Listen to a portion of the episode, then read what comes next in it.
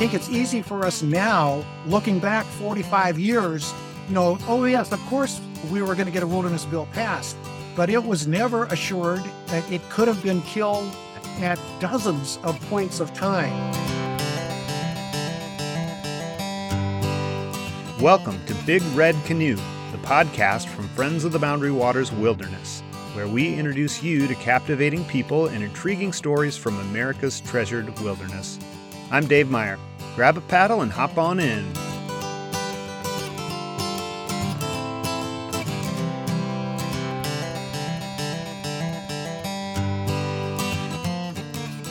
Today, we're going to take a look back in Boundary Waters history and feature a recent conversation we had with some of the people who fought to protect the Boundary Waters in the 1970s, resulting in the Boundary Waters Canoe Area Wilderness Act of 1978. By this point, the Boundary Waters had been included in the National Wilderness Preservation System in 1964, but it was becoming clear that with extensive exceptions for logging and motorboat use that the Boundary Waters was in many ways a wilderness in name only. And our executive director Chris Knopp sat down with three of the individuals who created Friends of the Boundary Waters Wilderness and fought for the passage of the 1978 Act, signed into law by President Jimmy Carter. When I listen to these stories, I'm struck by how people who share a belief and a love for a place like the Boundary Waters can get together to make change and we at Friends of the Boundary Waters are carrying that work forward now. And we never forget that we couldn't do it without your help. Working side by side, sharing the boundary waters with others, the next generation, and also financially. And this is my plug before we jump into this conversation. Anytime is a great time to support the friends. And when this podcast drops in November, it'll be the week of Give to the Max, when people from across Minnesota and across the country come together to support causes that matter. We hope that you will support Friends of the Boundary Waters. We've got $176,000 in matching gifts thanks to other generous supporters, which is huge. So when you give, that'll effectively double your gift and make it go that much further. So please go to our website, friends-bwca.org, and make a gift to help continue the work of these people who worked so hard to make the Boundary Waters the wilderness that it is today. And thank you for being a part of it. Now, here's Chris. Thank you for joining us. I'm Chris Knopp, the Executive Director of Friends of the Boundary Waters Wilderness. And we are celebrating and reflecting on the 45th anniversary of the Boundary Waters Canoe Area Wilderness Act of 1978. That was passed 45 years ago on October 21st, 1978. And so I am so excited that we have Chuck Dayton, Janet Green, and Kevin Proescholdt, three of the individuals that helped pass the Boundary Waters Canoe Area Wilderness Act of 1978 and helped found our organization, Friends of the Boundary Waters Wilderness. Chuck Dayton is a, a longtime environmental attorney. In addition to founding the Friends, he also founded the Minnesota Center for Environmental Advocacy. And he was uh, um, a, a path-breaking litigator and also um, a lobbyist at the legislature and, and led to uh, the passage of the foundational environmental laws that we have in Minnesota, including the Minnesota Environmental Rights Act. Uh, Janet Green is a is one of Minnesota's leading ornithologists, in addition to being a founding member of Friends of the Boundary Waters Wilderness. She's been very active in the Audubon, Audubon Society over the years, and uh, was profiled in the Conservation Volunteer magazine that many of you get from the Minnesota DNR.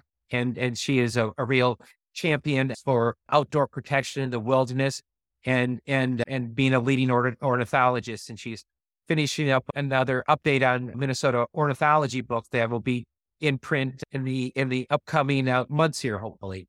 And uh, Kevin Proescholdt is one of my predecessors. He was an, an executive director of Friends of the Boundary Waters Wilderness. An, a college student from Iowa, became involved in the founding of the Friends and is is now with uh, Wilderness Watch that works on wilderness protection nationally here.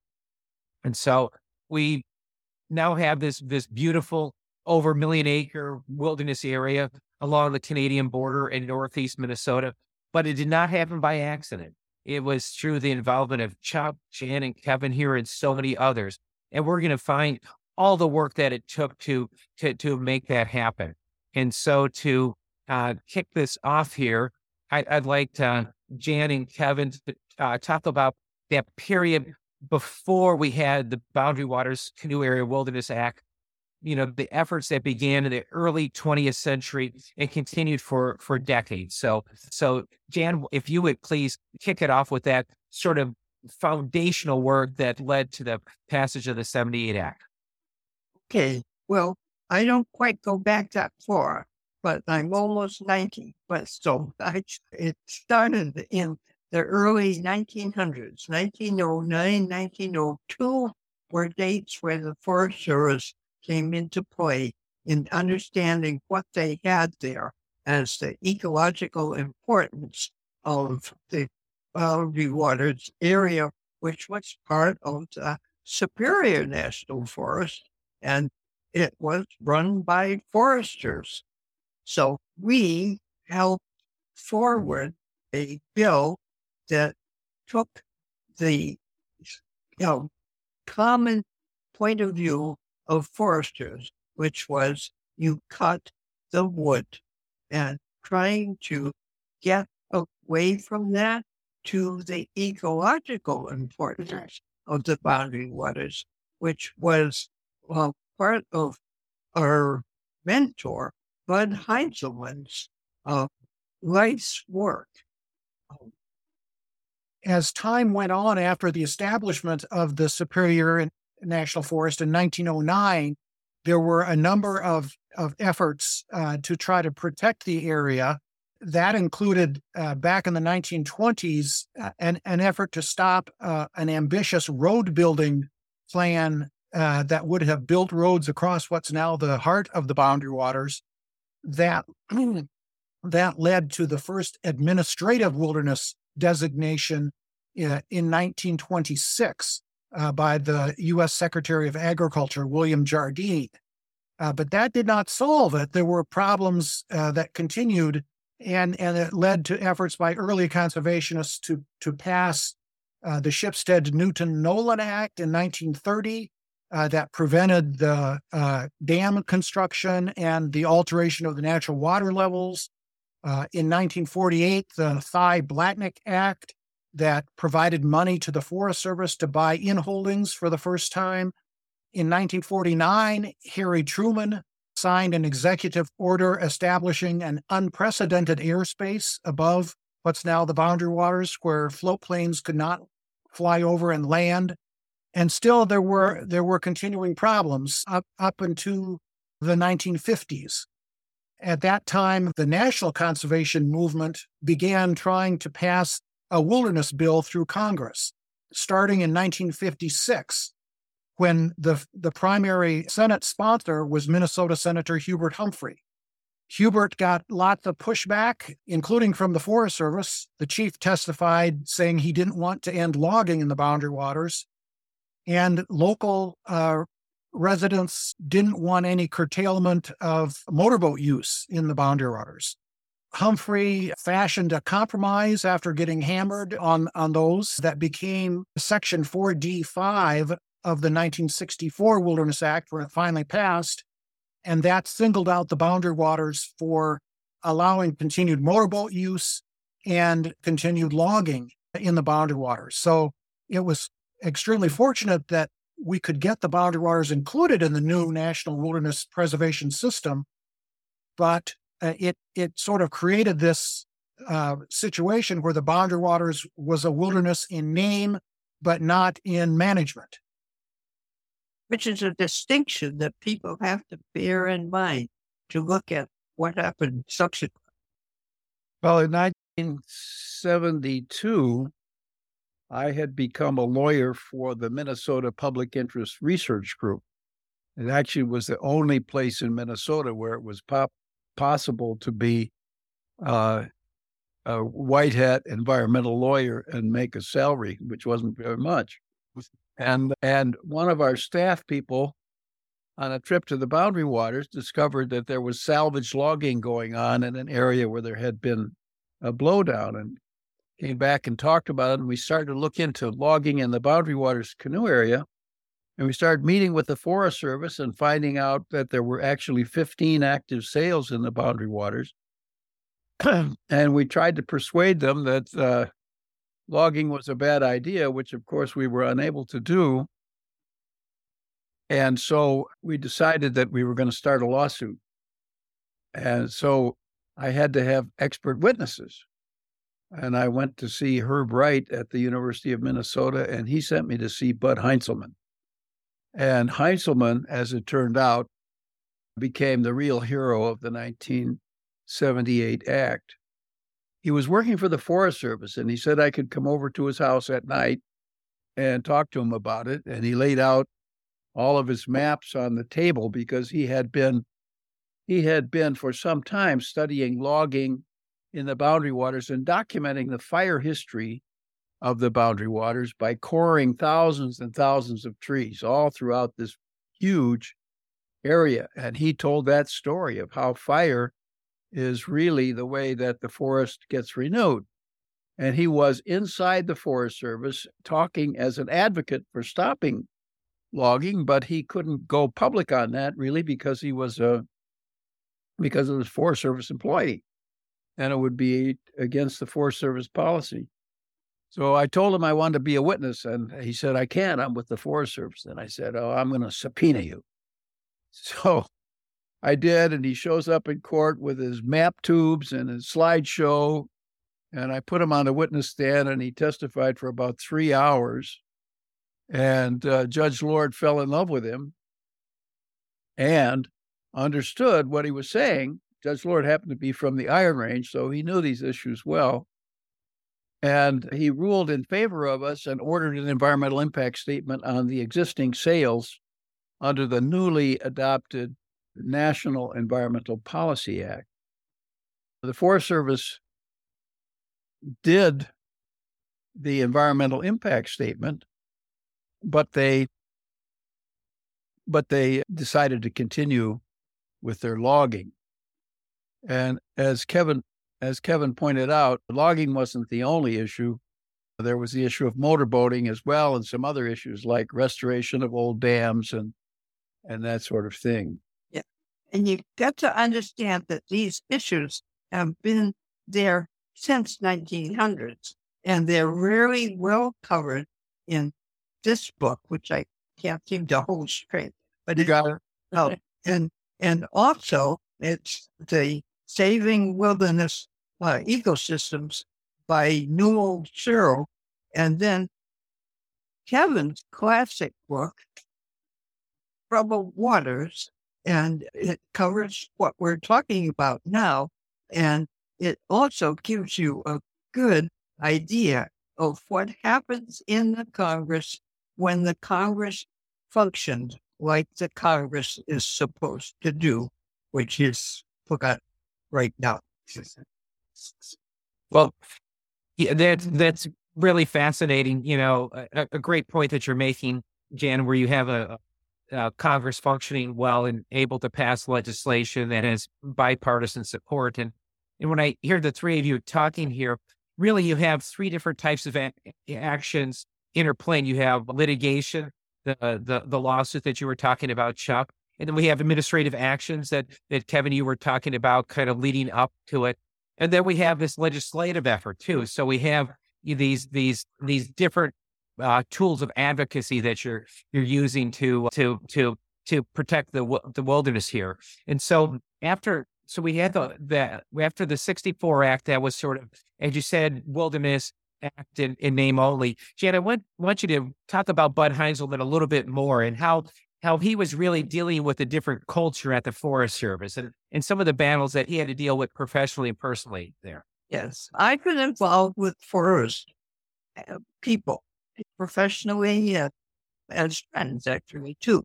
I live in Moines, but I'm part of the 8th Congressional District, which was at this time we're talking about was the congressperson was Jim Oberstar, who was a ranger, but not in the con- way you look at rangers now. Uh, and he was not part of the what I sometimes call the mafia of the Perpich clan, but he was his own person and was eager to make a mark. The legislation. And thank, thank, thank you, Jan. So, Chuck, you had the the the victory with the MPIRG v. Butz lawsuit that that Judge Miles Lord was part of, and it went up to the Eighth Circuit. And we had this environmental impact statement, but but it but it wasn't it, it was incomplete. So you had to you developed a strategy session following that litigation. So tell us tell us what you were working on as part of that strategy session, along with everyone else here. Well, we we actually after the first lawsuit and the management plan, we brought a second lawsuit arguing that the act itself did not allow logging in the contiguous areas of virgin forest, and we lost on that to the Eighth Circuit. And then the Forest Service came out with its management plan, uh, deciding to continue with the logging. And so we had no choice but to try to, to go to Congress. And we had a strategy meeting, which started at Bud and Fran's house on a lake near Ely. And then we went out to, uh, to Sig Olson's listening point. Sig came out and talked with us. And the strategy that was developed there was two was twofold. First, Sig and Bud would meet with Blatnik and try to convince him to do an amendment to the to the Wilderness Act to ban logging. And and then uh, the second thing was to file an administrative appeal from the decisions in the administrative plan, in the management plan, which included motorboating, logging, old dams, and and motorboating and snowmobiling. We uh, on the first effort to pass a bill as Blatnik's swan song Bud Heinselman and Bill Rom and I went out and lobbied on that, and Don Fraser took the bill. But Blatnik first agreed to do it, but I think Oberstar got the timber people to have dinner with him and talk him out of it, which it turned out to be a good thing because it was kind of done without a lot of without a lot of public knowledge, and it would not have been a good way to pass a law. And as it turned out, what we ended up with had a lot more in it than just than just logging. So the administrative appeal of all the decisions in the management plan, we lost on everything except for snowmobiling. And the snowmobiling issue was decided by the chief of the Forest Service, John McGuire, who said, I don't think there should be snowmobiles in a wilderness area. And that was affirmed by Earl Butz, who was the, the head of the agriculture department. And that created an immediate uproar, turmoil in the Ely area. People were stopping cars, they were blocking entry points. It was just a mess. And as a result of that uproar, James Oberstar decided to introduce a bill which would which would in his mind be a compromise. And perhaps Jan or or Kevin would like to talk about that. Well, he was not a neophyte Oberstar when he was elected. He had been John Blatnik's aide for about 12 years. And, but politics and the Iron Range in northern Minnesota is not easy to unravel. And he had his bill and he brought it to the people who were important in this issue in October of 1975. And I was brought in as one of the local environmentalists, and he uh, also had done this to the other major interests, but he didn't want to push something right in people's faces without some understanding of what was his point of view. And he had created a bill that bifurcated the wilderness into a wilderness pure, didn't call it that, but it was without logging and motors, and then an environmental recreation area, which was the heart of the boundary waters where most of the big lakes are and where a lot of the motor and snowmobiling activity occurs. And for some reason, snowmobiles were so close to their sense of who they were and how they wanted to access the wilderness.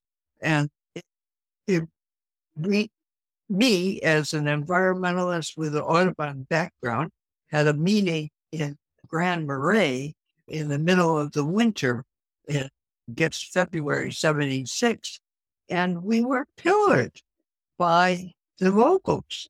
We've been meeting there for decades. It was a meeting with bird watchers from Canada and bird watchers from um, United States, and they were uh, suddenly enmeshed in this argument about how to manage the boundary waters. And we were never, this was an organization called the Minnesota Ornithologist Union, and we were never welcome in Grand Marais from that point on. So after after Oberstar introduced his bill, we recognized, though the small group who had been working on this, we recognized that we were going to have to have a bill in Congress to counter Oberstar's bill, to have something to rally around. And Jan and Bud Heinselman and I went to talk to Don Fraser and asked him if he would sponsor such a bill. Turns out Fraser loved the Boundary Waters, had been on his honeymoon there, went there every year, and he agreed to sponsor our Pure Wilderness Bill. It, it, it may have cost him uh, the nomination for Senate because uh, he lost the he lost the primary by three thousand votes. But anyway, he took it on.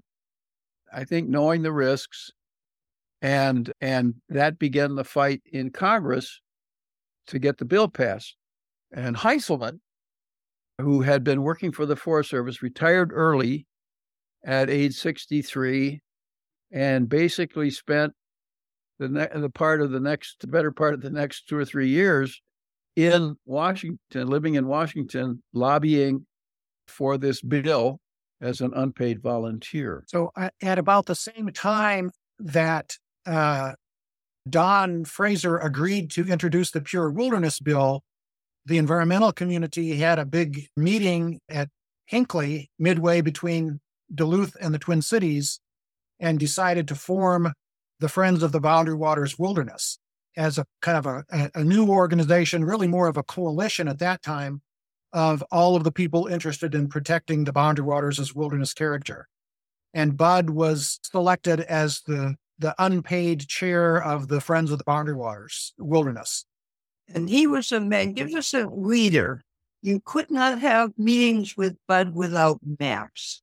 And that included not only the meetings we had as an you know, activist group, but also in the Congress. And he was managed to shepherd these people who came into the issue as environmentalists with all different kinds of organizational bases and managed to talk to each other. And if they didn't, they just drifted off. And that was one interesting part of how we proceeded. And we met at first at Toby's Hinckley, which is halfway, and, um, and then at in Bud's living room. I remember some of the other meetings. Yeah. Uh, Going back to that meeting at, at Hinckley, I mean, we decided to incorporate the nonprofit corporation and and we decided to file a, a Freedom of Information Act request for all the names of people who had led paddle only boundary waters canoe trips in the boundary waters. And I needed a permit for that, by the way. So, and even they because the names were were collected on permits when you signed up for your permit. So there were about thirty thousand names in that bunch. And Jan, uh, you should tell the story of collecting those names. Well, I can, my memory goes back to where we were sitting in the Forest Service building in the Duluth air, uh, government office building. And their staff would wheel in loads of permits. And I and Kevin, I mean, and, and Dan Engstrom had organized, I organized school teachers who had been in Audubon, and Dan organized young guys who were part of his group.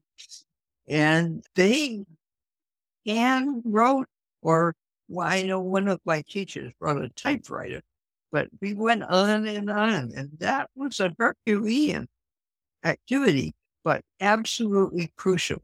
And if one hadn't had that bright idea, I don't know where we would be.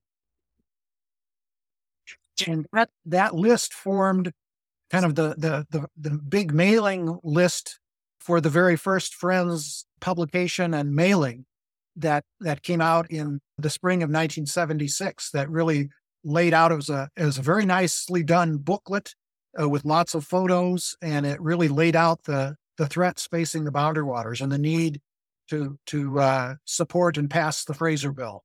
Yes, a little sign aside of that, there was also a poster that was created by Jerry Burberto, who was a well-known photographer at that time, and it had a message of take one last look before it vanishes with a beautiful scene and a red canoe in the foreground. Now, I cannot locate, I don't, I keep everything, uh, unfortunately, but I cannot locate a copy of that poster.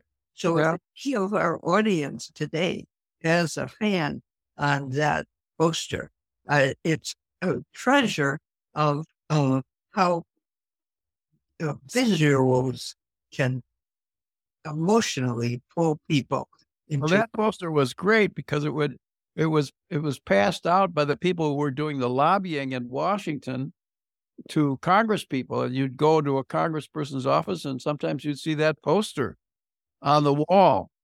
And but as the Fraser had his bill introduced, and as a result of this mailing and the formation of a nationwide, instant nationwide organization. By the way, that was my idea. I take credit for that. yes. Acting because I think I often say it was the third best idea I ever had after the two women that I married. But uh, we started lobbying in Washington, Heinselman leading leading the the charge along with Dan Engstrom and a whole group of other of other folks who who got out there and started lobbying on behalf of on behalf of this bill. And Kevin, maybe you can help me out here, but there were a lot of people involved with that. Yeah. Now we had, and you know, on on that point, I, we, would you I want to interject for a moment and kind of tee something up for you that that what you've done is you've created a, a movement here with a, with a, a lot of people. So so may, maybe uh, Kevin, you want to talk about some of the other individuals that were involved and and, and you know identify them by name. You know some of the yeah. some of the folks because it was a, a, sort of a team effort, a, a, movement that was created here. It was definitely a, a team movement and lots and lots of people involved from all across the country you know, we had Dan Engstrom as the Northern Vice Chair of the Friends, uh, based out of Duluth. We had Bill Cunningham um, and then Erica Sitz as the Southern Vice Chairs of the Friends in the Twin Cities. We had Izaak Walton League members like Wes Libby and Dave Zentner from Duluth uh, who were involved. We we had uh, just all kinds of people. Kevin, you had a number of lawyers involved in addition to, to Chuck, right? You had, oh yes, uh, at the, the Gray Plant Mooty firm, you had Flint and Steve, and Steve Snyder, Steve and, Snyder. And yep. Um, uh, we had oh people from across the country, Terry and Paulette Roit from the state of Virginia, who formed like they called it the East Coast Advocates for the Boundary Waters, and they did a lot of lobbying on the states of the East Coast. Paul Nachman from Illinois, who helped organize the state of Illinois for the, the campaign. I can add a few. And yeah. Evan, you yourself from Iowa. Oh, yes. Iowa to control. Yeah. And uh, Jonathan Ela and Trish Record from the Sierra Club, and Brock Evans from the National Sierra Club, and Roger Rahm. And I especially want to mention Rip Rapson, who was Fraser's chief aide on this and really was at the center of everything that was happening in Congress throughout the whole the whole time. Yeah. I I remember the the friends had a strategy session. I think it was in the spring uh, of '77 at uh, Elm Creek uh, Nature Reserve in the northern metro area, and I drove up from Iowa for that. Rip came from from Washington D.C. Bill McGee was there, old Bill McGee, who had been fighting for wilderness for decades, and it was a real strategy session for kind of firing up the grassroots and and mar- marking out uh, kind of the lobbying strategy session going forward. I should also point out, you know, that there was a strong opposition to this bill, and they were well organized. We were not playing tennis with the net down. Uh, there was a very strong and and and and very energetic group called was it Conservationists with Common Sense? No, uh, Boundary Waters Conservation Alliance. Boundary Water, okay. Yeah. Uh, centered in Ely, but you know they were out there to, doing the same lobbying that we were. So it was it, it was it was a battle.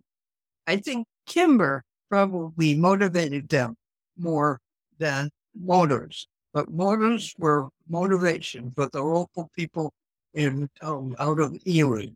So I think motors were the I think motors were the primary motivation for our side as well, because you know the logging was there, but it wasn't visible most of the time.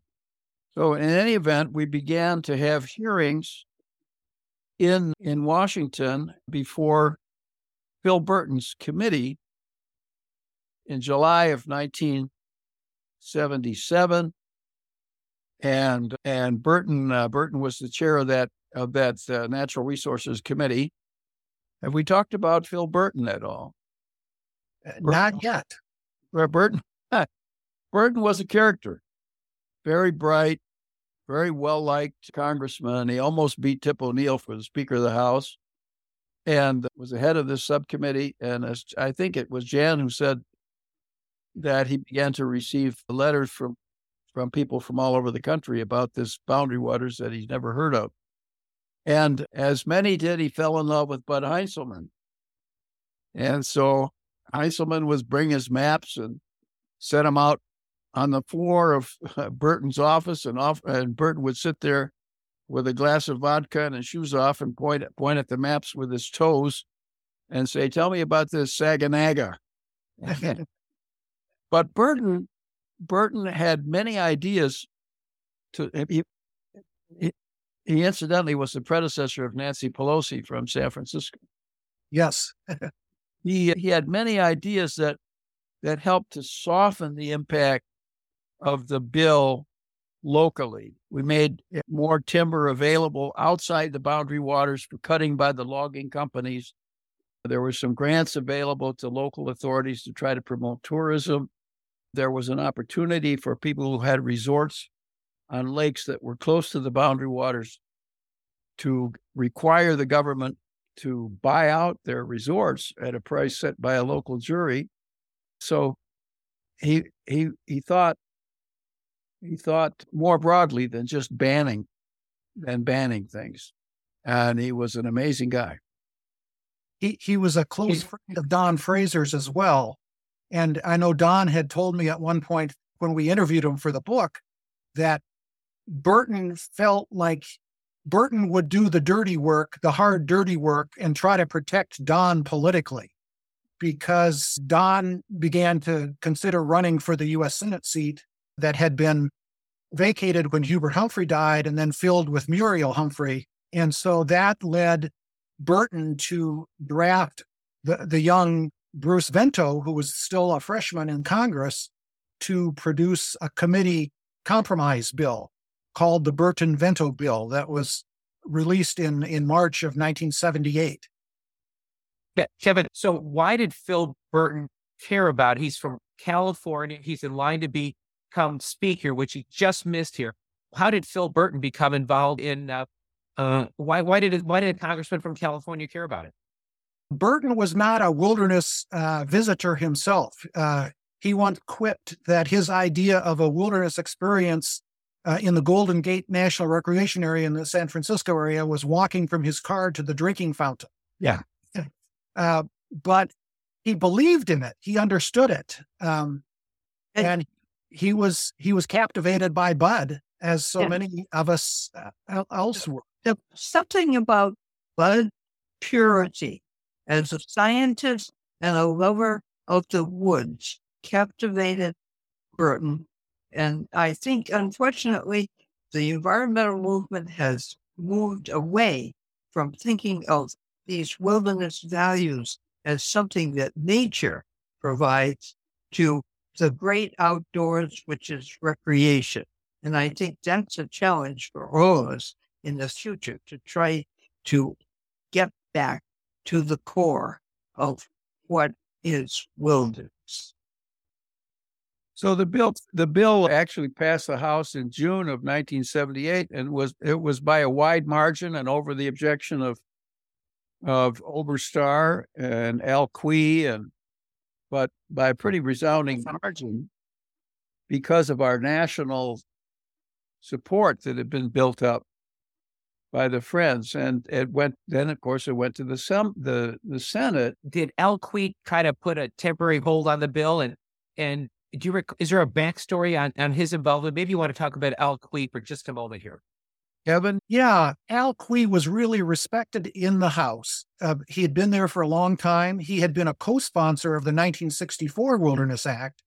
But by the time we got to 1978, Al was also running for governor of Minnesota and looking to broaden his his base and his support, particularly in northeastern Minnesota. I don't think he put a hold on the bill at House passage. I think he may have later on in the process, but but House members didn't have the ability to to do long term holds like the, Senate members can.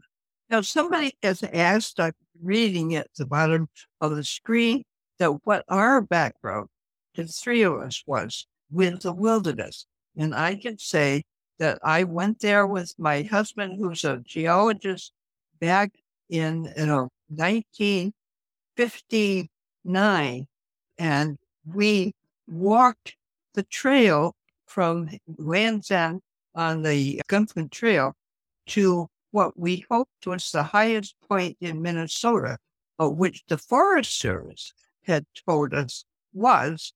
And when we got there, and I climbed a tree, and you could see that we were outclassed by some other peak, which now you all know as um, the highest point in Minnesota. And okay. so I've been on canoe trips and with my family and friends, and I know that both Kevin and Chuck are embedded in the wilderness experience from their activities.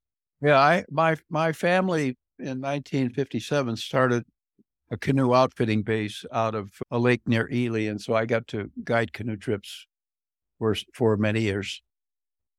And and I was a latecomer compared to Jan and Chuck, but I started guiding canoe trips in the Boundary Waters starting in 1974 and going on for about 10 years after that. And so I was I was leading trips both before, during, and after the time of, of this congressional fight to pass the 78 law.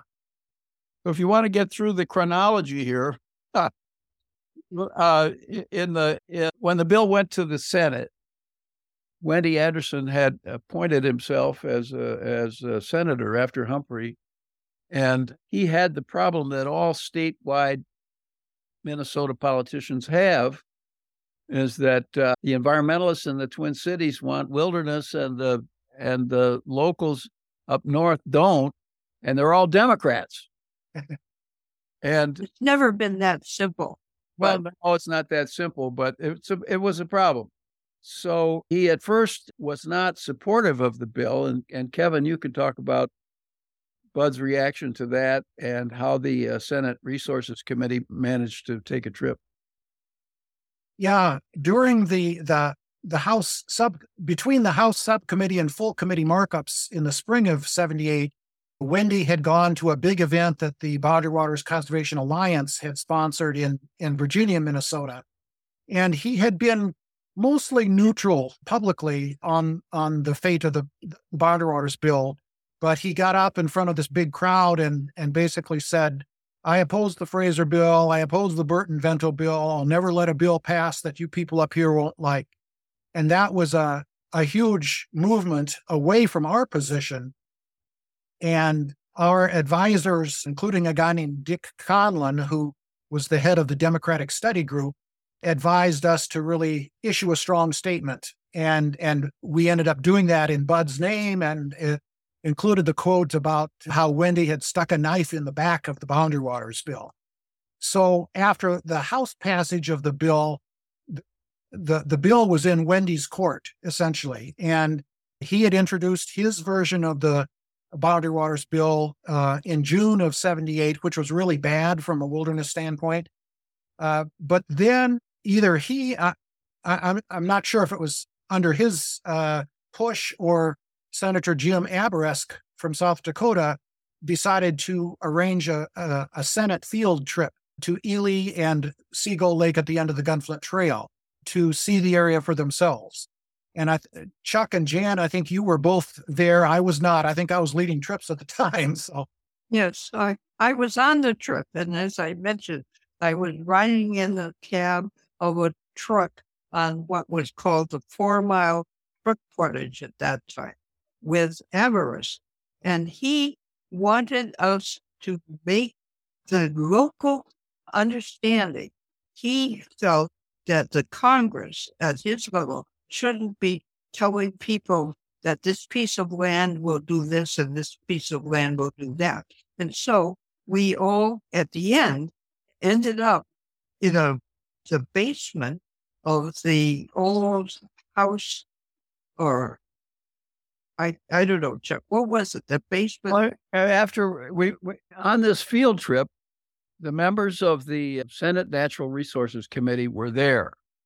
And we also and going, went to Basswood Lake, went out in a motorboat, and then we flew over to Seagull, talked to people there. They had a picnic, flew back to Ely, and the entire committee met in the courthouse of Ely, Minnesota, and and the and the members of the Senate Natural Resource Committee sat in the jury box, and they heard testimony from both sides. And Abourezk uh, called Wendy aside, and then he came back and he said, "You know, there are a thousand lakes here, and how is uh, Dale Bumpers from Arkansas going to figure out which lakes should have motors and which lakes should not?" So what I'm going to do is I'm going to make my chief staff person available, and each side designate the negotiator, and we're going to lock them in a room until they come up with a compromise. And that's what happened. And uh, a young lawyer from Ely, Ron Walls, represented the pro motorboat side, and I was representing the pure wilderness side.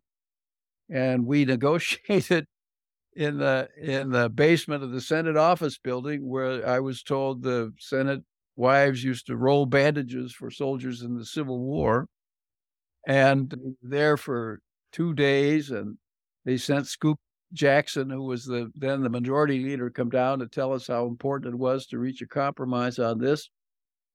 And we we still hadn't made much progress until the night of the after the second day, when Basswood Lake, which had been the the nut that we just could not crack in terms of deciding whether it's going to have motors or not, we said let's look at Basswood Lake as uh, different seven different lakes.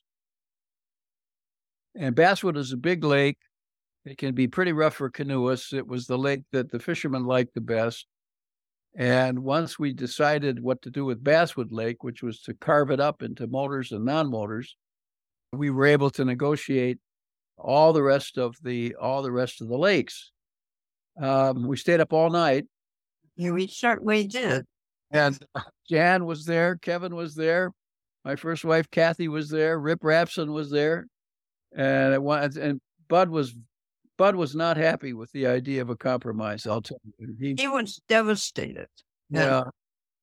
One yeah. of the memories of Bud after it was all over, we had left with the rest of the night, sitting with him and Fran on the marble steps someplace in the Congress where he cried and he had lost the purity that he wanted for the boundary waters.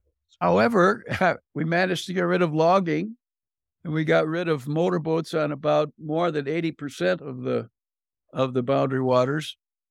And but after the bill after excuse me, after Ron Walls and I had signed this agreement, which incidentally banned towboats, we uh we it was it was just a piece of paper that Ron Walls and I had agreed to. And so we each had to go back to our constituencies and we had a meeting at Bud's house with the friends and and Ron Walls had to have a meeting in in the uh, high school auditorium in Ely and also at Grand Marais. And at the at the meeting in Ely, after he just explained the compromise, somebody stood up and said, "Anybody who's in favor of this turkey, stand up." And of course, nobody did. And the same thing happened to him in in in Grand Marais, where he was shouted down. And so the press called us up and said, What are you guys going to do? And we said, Nothing, because we don't have a deal. And a few days later, I got a call from David Levidoff, who was an advisor to Wendy Anderson. He said, Come over to my office. And I did. And he said, Wendy thinks that this this must be a pretty good compromise because nobody seems to like it. What would you think if we went with it? And that's how we ended up with the with the current designation of motorized routes and non-motorized routes.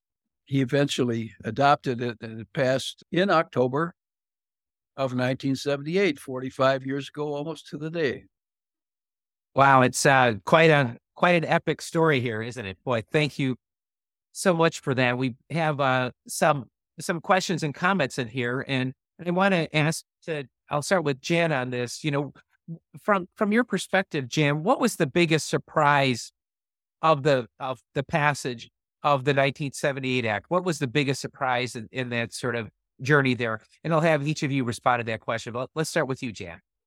Well, it wasn't really a surprise, but it showed us what citizens could do um, as a voice in the Congress. And I just wanted to get across the idea that what we did as citizens could not be duplicated now. The structure of our society in the uh, political sense has so um, been corrupted that a bunch of citizens can't make that kind of result for the nation. Okay, thank you. Thank you, Jan. And Kevin, what was the biggest surprise for, for you? I think that we got the 78 law passed into law. You know, you know, it, I think it's easy for us now, looking back 45 years, you know, oh, yes, of course, you know, we were going to get a wilderness bill passed, but it was never assured. It could have been killed at any one of dozens of points of time. And we had people in the Congress, in our coalition, all helping to, to, to try to get a, a good outcome. And we didn't get everything that we wanted in the 78 law or, or everything that's needed. And to some extent, we're, we're still trying to get the, the law fully implemented on the towboat issue that Wilderness Watch has active litigation now, trying to finally get the Forest Service to uh, abide by the intent of Congress on the commercial towboats but it it was it, was almost uh, miraculous that we were able to succeed as much as we did. I think my biggest surprise oh. is oh. that, that that Kevin doesn't look any different than he did back at. and also, it's not a surprise, but I think well, the most heartwarming thing was the national support that this area is able to generate whenever it's in trouble. Sig Olson said every generation has to save it again, and that seems to be true now with the mining, the mining issues that we have. But the support never wanes for this this uh, beautiful and pristine area. And thank you for doing it. It's nice to have something to celebrate these days. Oh, well, it's, yeah, it really is a, a, a celebration here. And I, uh, looking at some of the, the, the comments that are in here, Paul Sitz, uh, Erica's husband uh, mentions that he has, he's sitting in front of one of the posters from, from back in the day. So, so Jan, if you're looking for someone who maybe, uh, have some of those art, I, art, I wrote that down. That was Paul Sitz, who was Paul Sitt, so. um, widower of Erica Sitz, who was an environmental activist. Yes, and and Paul uh, was was uh, a key player in his own right as well. Paul was out in Washington helping with the lobbying as well as Erica. Uh, And you know when I hear you know, the this this conversation that we've had for the for the last hour here, you created a movement in in, in so many ways. You know, I, I jotted down some of the notes here, picking up on something we just talked about. You used art as a way of connecting with people. You had that poster and connecting with people emotionally as well as intellectually, and and you used a lot of different tools. You had uh, lawsuits, you had legislation, citizen action. You really used all these different tools to kind of get get over the finish line on October 21st of, of 78 and recognizing that the, the work isn't isn't done.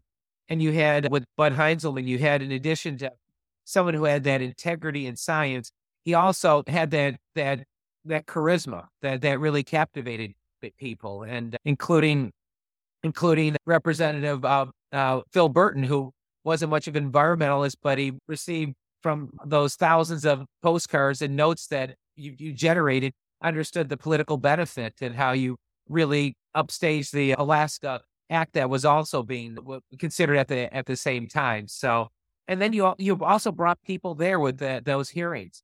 So to see the place is is to love it. So you had all these different ways of of making it happen. And you know, I'll I'd like to have each of you kind of give you know some final final reflections on things. And you know, Jan, if you have some final thoughts for folks there. Well, I tried to get my final thoughts about the state of the world in here in a little ways, but I think it is also telling that we were in a big fight and we resolved it. Not to everybody's satisfaction, but that's what life is about. And it should be about what political and policy life is about as well. But I don't see that. Different times here, yes. Uh, Kevin, some of your final thoughts? Well, I, I, as Chuck mentioned uh, with the SIG quote earlier, that you know uh, the work is never completely done.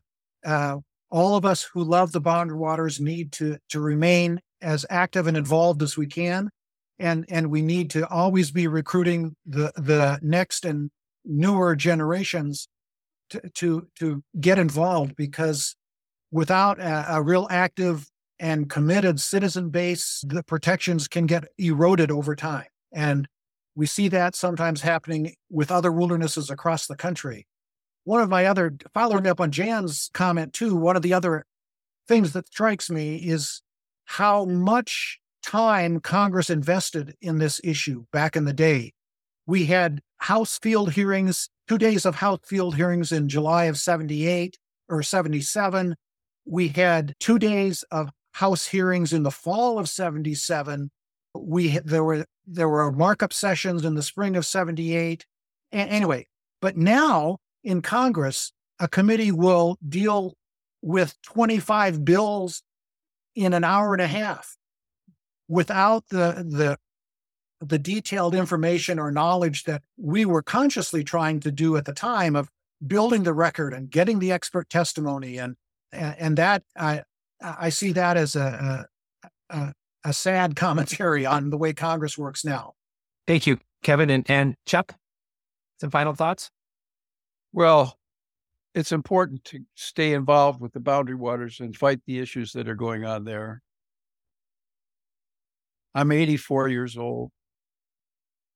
On October 1st in Minneapolis, it was 80, it was 90 degrees. I'm writing an apology to my great grandson. We have got to get on top of this climate thing, and there's no outrage. Uh, people just seem to think, well, it's happening. We're trying to do we're trying to do some things, but it's not the obvious things are not enough.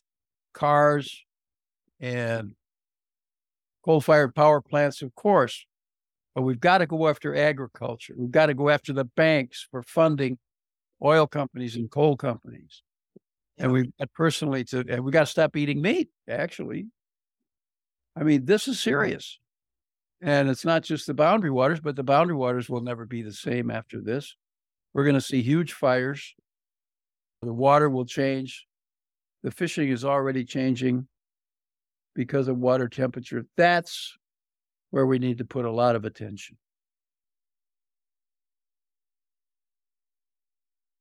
Sorry to, to well, thank okay. Well, thank you, thank you for those those thoughts there. And, and Jan, did you want to add a, a final a final comment there too? Uh, okay, the world wilderness comes from Henry David Thoreau, and it really is in wildness is the preservation of the world, and let's yeah, more people carry that in their hearts and minds.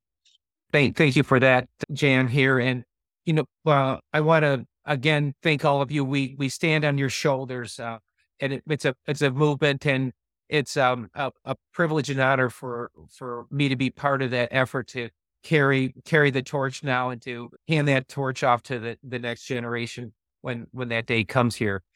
And then uh, we are a, a, nonprofit, and we're carrying on the work that uh, uh, Chuck and Jan and, and Kevin uh, started here. And so we have a Give to the Max Day. It is November 16th. That's a coordinated day of philanthropic giving in Minnesota, where and we have a match from from our um, from our current donors of one hundred seventy six thousand dollars that we hope to match with new donors on on Give to the Max Day and uh, perhaps lapse donors as well. So so we're trying to match that one hundred seventy six thousand dollars that current donors have have pledged and you can participate in, it actually now by going to that give mn backslash bwcaw. So, so that is a way you can help us have the resources to continue on the work that that Chuck and Jan and, and, and Kevin started in the 1970s.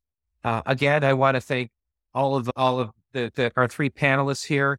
And I want to thank all the people that were involved back in the day. The you know, I there are too many to mention there, but Dick Flint and Steve Snyder and Bill Cunningham and and Eric and Paul Sitz and Darby Nelson as well. So so so so so many people and and so it, it's a it's a real movement and we understand that that we're trying to create a movement, continue that movement on. We have the privilege to work for Friends of the Boundary Waters, but you you are equal partners and the most important partners in this in this effort. So thank you so much. We um, are, are grateful to you and and you make the, our work happen. And thank you everyone for listening. If you enjoyed the show, please share it with a friend and leave us a rating wherever you get your podcasts. We'll be covering a wide range of recreational topics this season, from hiking trails to tips and tricks, and we'll meet some great personalities from the BWCA along the way, so be sure to subscribe so you don't miss a thing. Big Red Canoe is a presentation of Friends of the Boundary Waters Wilderness. Original music by Surge and the Swell. I'm Dave Meyer, and we'll see you next time on Big Red Canoe.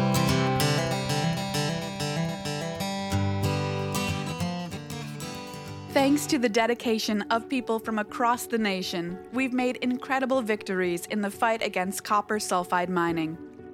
For now, we've stopped this polluting industry from putting a shovel in the ground. But the threat is still there. That's why we've been working to pass a Prove It First bill in Minnesota. The law is simple. Before a copper sulfide mine in Minnesota can be permitted, the Prove It First law would require independent scientific proof that just one copper sulfide mine has operated in the United States for at least 10 years without causing pollution, and that one mine has been closed for at least 10 years without polluting. It's common sense. Let's protect our clean water. Let's pass the Prove It First bill.